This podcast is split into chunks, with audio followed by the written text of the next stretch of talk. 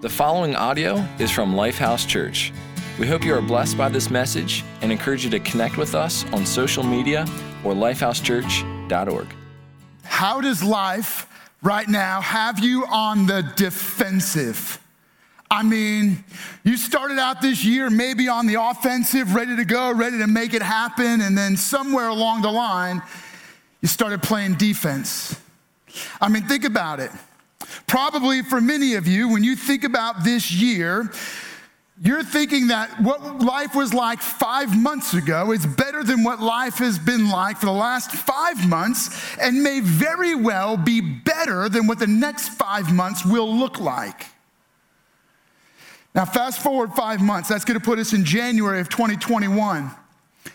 Research has already been done that many people believe that the next five months will not be nearly as good as what life was like pre pandemic.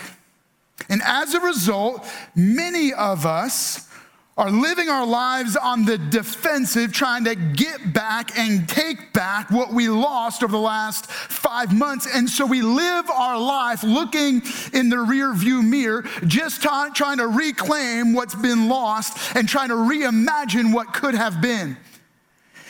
And I think 2020 is a really good picture of how most of us live our lives. Just follow me here. We start off a year with great ambition, dreams, and this is gonna be the best year ever. Man, you probably made resolutions. In fact, I would imagine that many of you can't even remember what you thought could happen in 2020 when you started out.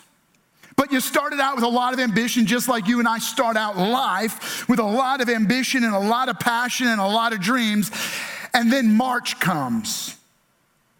And suddenly, life is hard. And then the difficulties and the tragedies and the pain, it starts to pile up.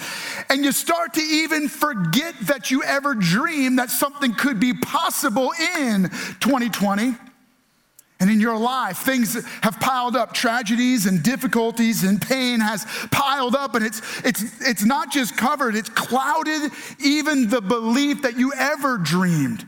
You can't even remember what it was like to dream, and if you do, it's just that. It was nothing more than a naive childhood dream that wasn't anywhere close to reality. Some of you, right now, when you look back just on this year, you can't even remember what you dreamed. And if you do, you're just like, yeah, I was so naive. And anybody who's dreaming around you, you just think that they're living in the January and the February of this year. Like life hasn't really hit them hard enough yet for reality to settle in and steal their dreams. And, but you, no, you've grown up. You've settled in. You've become comfortable with the way life is.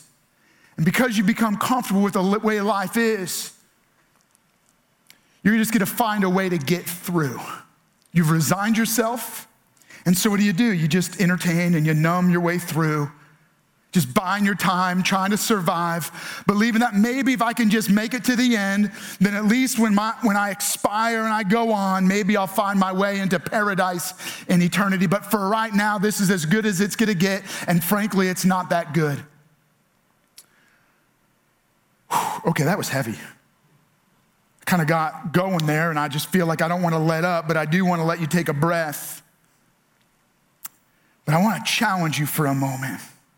Somewhere deep, buried inside of every one of us, there is something that says, I was made for more. There could be more. There is more. I believe there should be more to life than what is right now. And what if there is? What if this isn't enough? What if there's more? But so often, that deep cry that says this isn't enough it just gets buried. And so we settle for less than what's best, and we get caught up in a trap, resigned and wandering through life, feeling aimless and lost. And so I, I wanna, I wanna introduce you a nation. At, at the very least, you'll at least feel like you're not alone. I mean, imagine an entire nation that was lost and wandering. Oh, that's right. All right, those of you online, you have no appreciation for what's happening in physically in the room. They just, they're not getting it. So let's just talk. Um, those of you at our campuses, man, appreciate you guys being here. By the way, man, can I, can I just take a time out real quick and ha- ask you, if you, if you enjoy this, if you're engaged, if you're coming out, if you're joining us online, would you take a moment and share and invite others? If you're joining us in person, man, you make it your mission to invite someone with you in person. And if they can't come or they won't come, then at least invite them to join us online. We believe that we have a mission to share and show God's love with anyone and everyone we can. And I believe that as I'm sharing this message right now, there are far too many people that are trapped, resigned to the way life is, settling in and living on the defensive. And I want to I want to switch that I want to invite you to make a switch in your life. And so let me introduce you to a nation that was wandering, and, and I'm to bring you to the front end of why they lived wandering. Here is the thing you have a, you have a nation, a, a nation of slaves. They lived in slavery for hundreds of years, and now God raised up a deliverer named Moses. And Moses was the, the mouthpiece and the hand of God, the instrument of God to rescue the nation of Israel out of uh, slaver, the bondage of slavery in Egypt. And so God uses him to deliver them. And now the entire nation is set free. And while they're, while they're marching through the desert, God brings them to the place where they're right at the brink of the land that God had promised to give them, a promise God has been waiting to fulfill for over 350 years. They've been, their, their father and their grandfather and their great grand, all the way back, 350 years, all what they've talked about is someday God is going to give us our own land, the promised land. And so here they are. They're right on the brink of stepping into the promises of God, of becoming everything they could be and living the dreams of God. But trust me, this is just March. I mean, this is like the first week of March of 2020. We're about to get pandemic level. So here we go. Let's jump in. It's found in the, in the Bible, in the book of Numbers, which is kind of a historical account of this journey of the nation of Israel. And so here we go. Caleb silenced the people before Moses and said, So here's what's going on. Um, Moses sent spies into the promised land to explore it and figure out what they're going to need to do in order to take the promised land, in order to live the promises of God. And so Caleb is one of the guys. He comes back and offers a report. And so he silenced the people before Moses and said, We should go up and take possession of a land. Let's do it. Let's go after the promises of God, for we can certainly do it. Like this is a Nike commercial. But the men who had gone up with him said, We can't attack those people. They are stronger than we are. And they spread among the Israelites a bad report about the land that they had explored. They said, The land we explored devours those living in it. All the people we saw there of great, are of great size. We saw the Nephilim there. These are the descendants of Anak uh, that came from the Nephilim, which are like, I don't know, unbelievable giants and men of renown and incredible warriors. It's like we saw these people who were like their ancestors were, gi- were giants and incredible warriors.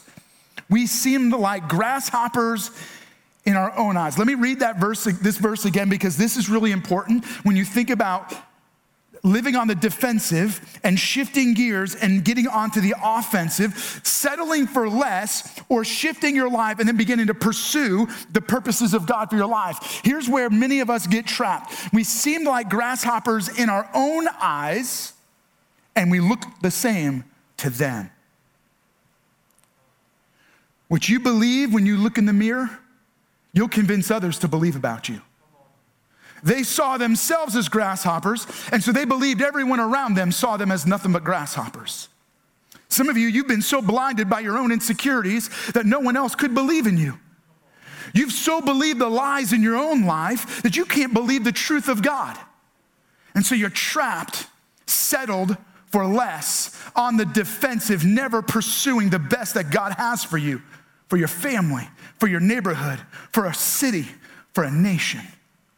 And when enough people start to believe the lie that we're nothing but grasshoppers, everyone else around us starts to believe it too. so how do you how do you make a shift? How do you do something different? And, and so, you know, Caleb comes and Caleb's like, let's go. Let's change the world. And the rest of them are like, nope, not gonna happen. We don't believe it's possible, and so we're not gonna do it. From this point, God says, okay, you don't wanna, per- you don't wanna go in and take my promise? You don't wanna go in and take the promised land? Then I'm gonna let you die until your children who come after you will be old enough to do it because you wouldn't. And so God says, All right, you're gonna wander in the wilderness. You're gonna stay in the desert. You're never gonna get the promises because your doubt and your unbelief and your insecurities and your fears have blinded you to what is possible. And so, fast forward 40 years, they wander in the desert aimlessly lost. Now, now, of course, they're not lost. God knows right where they're at, but where they're at is something far less than where God wanted them to be. You jump ahead 40 years and we get to this moment. This is how the book of Joshua opens up. After the death of Moses, the servant of the Lord, the Lord said to Joshua, son of Nun, Moses' aide. Now, when I spoke about this message, when I shared this message last week, I focused on the word Moses' aide. And I talked to you about how God raised up Joshua. And it took Joshua was being apprenticed under Moses for over 40 years, developing him to lead the nation into the promises of God. So God now has Joshua's attention and he says this Moses Moses, my servant, is dead. Now, I, anytime God states the obvious, there's something not so obvious that he wants to bring your attention to.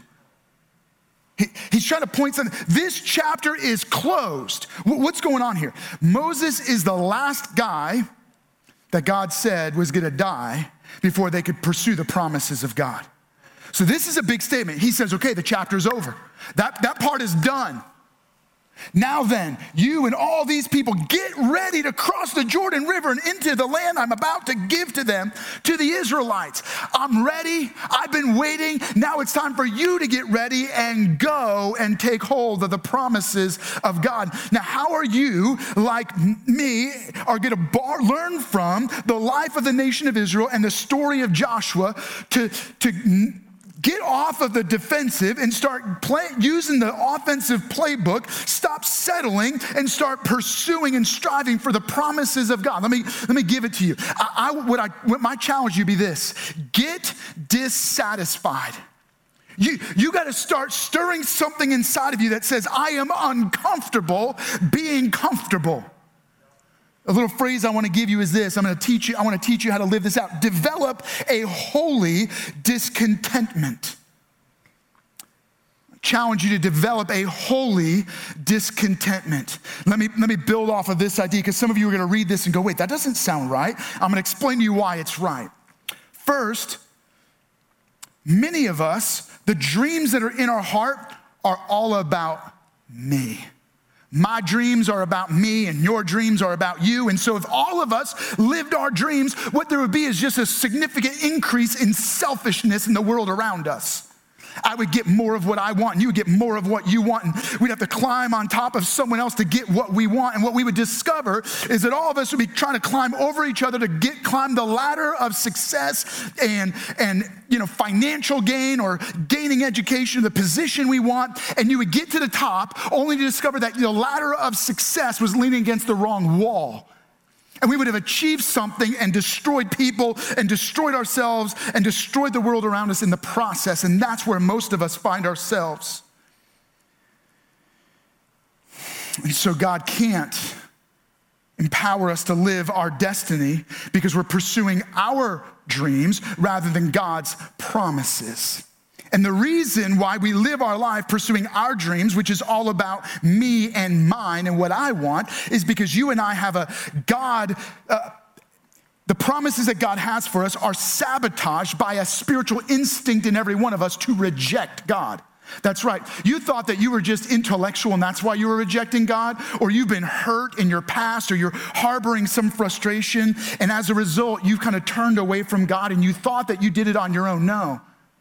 You were sabotaged from before you were born to reject God by this spiritual force inside of you called sin. Sin lives inside of every one of us and it grows deeper and stronger and more powerful and it causes us to reject God and reject God's best. And sin is the thing driving us to settle for something less, to live on the defensive and make all of our dreams about me, myself, and I. And the worst part of sin is not just that it hurts us or causes us to settle, it's that it destroys us and it destroys those around us and it leads to a life of ruin, a life that doesn't just end in death, but a life that ends in forever judgment, God's judgment against sin. Now, let me give you some hope and encouragement. God is and has always been unwilling to allow his people the people that he created, the people he loved, to live their lives not just on the defensive and not just living their lives all about themselves, but God is unwilling to allow you to live your life trapped in and sabotaged by sin. God doesn't want you to reject him, and so he pursued you. Interestingly, as, we, as we're using the, this ancient story of the life of Joshua as an example, Joshua's name means God saves. And uh, his name was lived out for the nation of Israel. God not only saved the nation of Israel, but God delivered the nation of Israel into his promises. Jesus' name means God saves. And thousands of years later, Jesus shows up on the scene, and he might remind you just a little bit of Joshua, because he shows up to lead the people he loves into God's promises. Well, how does he do that? First, he's got to overcome the battle with sin, where we all believe not that we're grasshoppers, but we all believe that we're something far less than what God believes about us. And so Jesus takes our sin on himself. He embraces our eternal judgment, our guilt and our shame, and he dies in our place. And after Jesus dies, he victoriously rises from the dead. And in his resurrection, he gives us the gift through faith of eternal life, which can begin right now in your hearts and lives. Meaning, you don't have to wait until you die to live eternal life. You can begin to live the eternal life of God right now in this present moment where God's Spirit enters into your spirit and you become who God designed and created you to become all along. Because God living in you empowers you and enables you to overcome overcome sin, to be forgiven of all of the wrongdoing in our life, and He sets you on a life course of living a new life and a forever life. And by the way, if that's where you're at right now, Man, don't move on from this moment. Don't just wait for me to give you practical steps on how to pursue the promises of God so that you're not settling for less or living on the defensive. This is your now moment. And so I want to encourage you who, who cares about what could become of your life? The most important thing is that, you're, that you know Jesus and that the starting point of your life, that everything begins and ends with just knowing and loving Jesus. And so, can I encourage you? Would you right now make a commitment and say yes to Jesus? And if you're, make, if you're saying yes to Jesus, let us know. Text the name Jesus to 41411. Not just as some little quick thought or statement, but because you know that you're, you're, you're raising and saying, Yes, Jesus. Man, I've been pursuing my dreams. I've been making my life about myself. Or maybe you've just been stuck or living on the defensive or you've just been wandering. And it's time for you to come home to faith in Jesus, to, to be forgiven of sin and begin this new life. And you're going to let us know. Text the name Jesus to 41411. Now, you've said yes to Jesus. God's Spirit enters into your spirit, and everything changes. And now, with God's Spirit in your spirit, you're ready for more. You're ready to not settle for less. You're ready not just to be wandering in the desert. You're ready not to live on the defensive. God puts His Spirit in you, and God wants to empower you to step into His destiny and into His promises because so many of us leave so much of the promises of God untapped and unused, and we, it's like leaving all the gifts unopened under the Christmas tree. God bought all of this for you. He goes, Here, all these gifts. And you and I, we just walk away. Nah, I'm not really that interested. God sits on the sofa of life and he's like, Where are my kids? I, got all these gifts for them. Open my promises, live in my promises, in my destiny. And so I want to challenge you that there is more of God in store for you than you and I are living right now. And, and so God wants to do more and give you more in your life, but it's going to require you to lay aside your ego, your agenda, your ambitions, and say yes to what God has in store for you. And so let me jump back into the story in Joshua chapter 1 on how they began to live in a discontentment. Now, some of you, I know, the, some of you are, you know, you, you grow up in church or you know the Bible and you're like, wait a second, doesn't that contradict what the Apostle Paul said in Philippians chapter 4, verse 12, which he's saying, you know, we should be content in all circumstances, learn to be content, and now you're telling us to have a holy discontentment? Okay, the Apostle Paul was saying that when, when in the flesh, in your own ego, you strive and you want to get ahead and you make your life about you. And as a result, you and I can be discontent with our finances, with our position, with the car we're driving, the house we live in. I'm not talking about any of that. I'm talking about pursuing the promises of God and being discontent with not living and bringing the promises of God into your life, into your home, into your neighborhood, into a city and a region. So I want to challenge you to this isn't about, I am not content with my income. No, no, You can become content with what God has given you while being discontent with what God is doing through you how God wants to impact your community. And so that's what I'm talking here. So let's jump into Joshua chapter one. So Joshua ordered the officers of the people go through the camp and tell the people, get your supplies ready. Three days from now, you will cross the Jordan here and go in and take possession of the land the Lord your God is giving you for your own. And so he's saying, All right, I want you to do this. I want you to get up, get ready, let's go. And so my, my key takeaway here is simply this become dissatisfied. I want you to get dissatisfied. I, I, want, I want something to stir inside of you where you just feel uncomfortable with comfort. You are dissatisfied with being satisfied with the ordinary. You are dissatisfied, like the nation of Israel, wandering in the desert, not going where God has called you to go. You are dissatisfied with becoming who God has called you and created you to become. You're dissatisfied. Now, let me unpack this for you and break this down for you. What do I, what do I mean? I'm, what I mean is, for you and I can far too often become comfortable with things we should not become comfortable with. We've become content with things that God is not content with. We've grown blind to things that God is looking at and He is concerned about.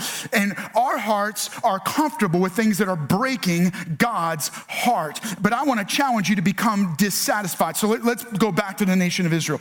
God always wanted to bring them into His promises. They were so busy looking back. Now, I can break this down and kind of give you chapter and verse, but let me make it simple for you.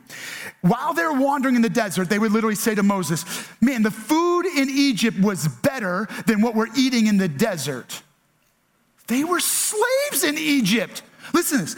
They would rather go back to Egypt and be slaves with a full stomach than to, than to be a little bit dissatisfied with the buffet that God provided for them, but be free.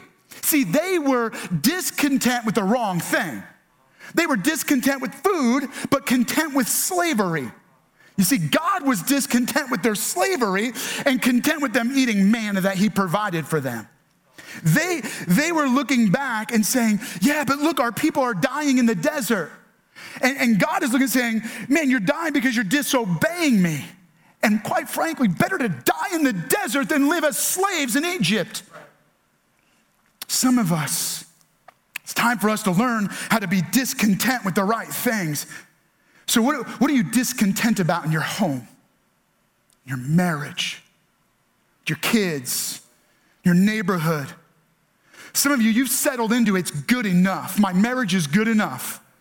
My kids are, they're, they're, fine. Man, they're not burning down the city. They're, they're not in prison. No offense. I get some of you, man, you've walked through hell and back with your kids. But you've drawn a line of mediocrity in your family and you've settled in and said, that's good enough. Man, my, my, my kids aren't shooting up heroin, so that's good enough. They don't, they don't care about Jesus, but it's good enough. You've become satisfied, content with your workplace. Nobody, nobody else follows Jesus. There's no, you're not being a light in darkness, but man, my work is good enough because I get, I get a paycheck every week. You think your city is good enough because it's better than other cities. Let me be clear. I don't want my marriage to be good enough. And I don't want your marriage to be good enough. I want you to become dissatisfied with the status quo. It's not good enough until it's everything God designed it to be. I want you to, I don't want you to be content until your marriage is great, until your marriage shines and shows off the love of God, until other people looking in at your marriage say, That's how Jesus loves the church, and that's the way we should love Jesus, and the way that the husband and wife love each other. For my in my home, I am not content with my marriage until the way I love my wife shows the love of Jesus, until the way she loves me shows off the way the church loves Jesus. And I'll tell you, she's doing a great job. I'm still a work in progress. But it's not good enough. Some of you, I, want you, I don't want you to settle and say, my, my with my kids is good enough. No, I want you to have a great relationship with your kids, and I want you to believe that your kids can become great. And you, here's the deal not just great citizens, and not just great at work, and not just have a great job or get a great education. Here's my dream that my kids become everything God designed and created them to be, and I don't want to settle until they're pursuing everything God designed for them in their life. And so, my mission is that I'm not going to let it be good enough. I want them to stand on my shoulders shoulders and I want to hold them up to run after Jesus. In my neighborhood, I'm not ready. In my neighborhood, I don't want my neighbors just to be good enough. I want neighbors that love Jesus. I want a great neighborhood where we're not just content with safety. Man, there's not crime in our neighborhood.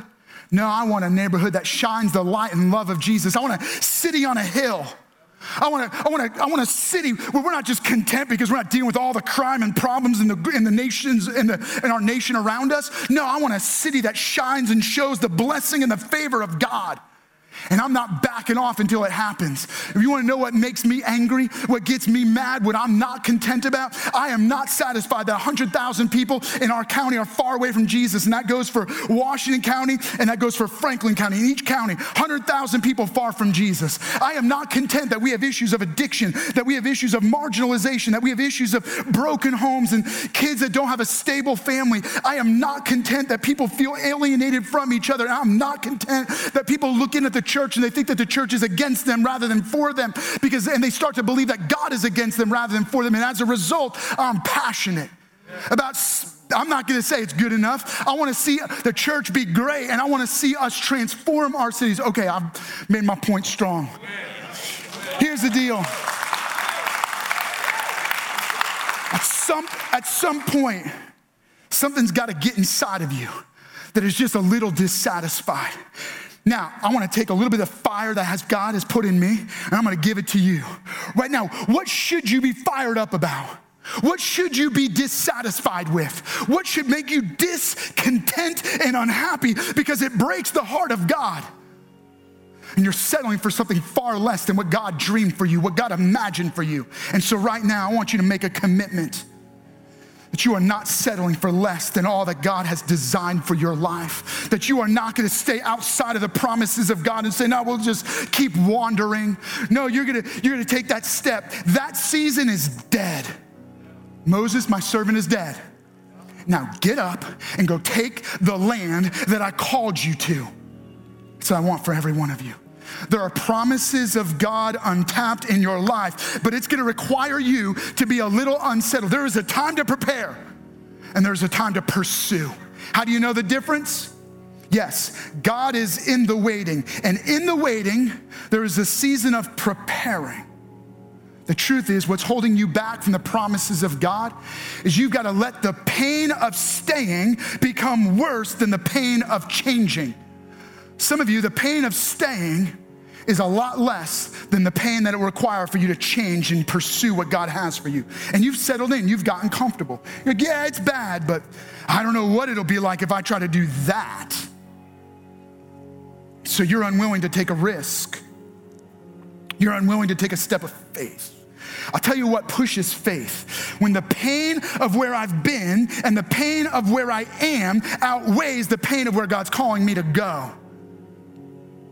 So, how painful is where you're at right now? I hope that the pain of where you're at is enough to push you into God's promises for your life so that you say, Enough is enough. This must change now because God has a better marriage in store for you. And He has a better relationship between you and your kids, between you and your parents. He has a better, he has a better uh, work for you at work than just you doing your work. He wants to turn you into a bright light of His love, and He wants to shine through you His purposes and His life.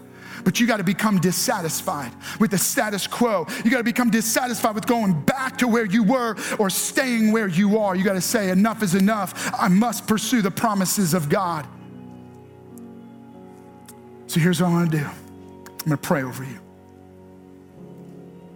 Because for every one of you, I believe that God has promises, a promised land that is just sitting right in front of you. But so many are going to walk away because the pain of pursuing it is worse or hurt. They fear that it hurts more than just staying where they are.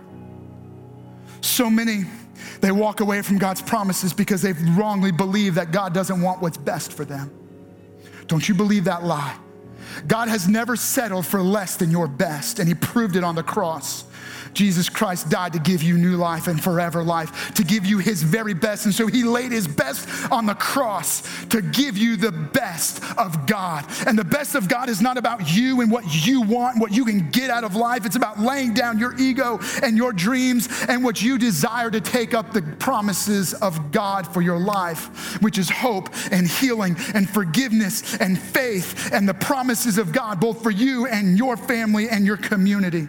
And don't you settle for anything less. Let me pray over you right now. Jesus, I, I just want to say thank you that you love us that much. That you never settled. You never settled and said, okay, it doesn't matter if they all go to hell. You never settled and said, ah, you know, I could just create another world. You saw us and you loved us so much that you were willing to come and die to give us life and new life and forever life. And so we received that new life of God by saying yes to you.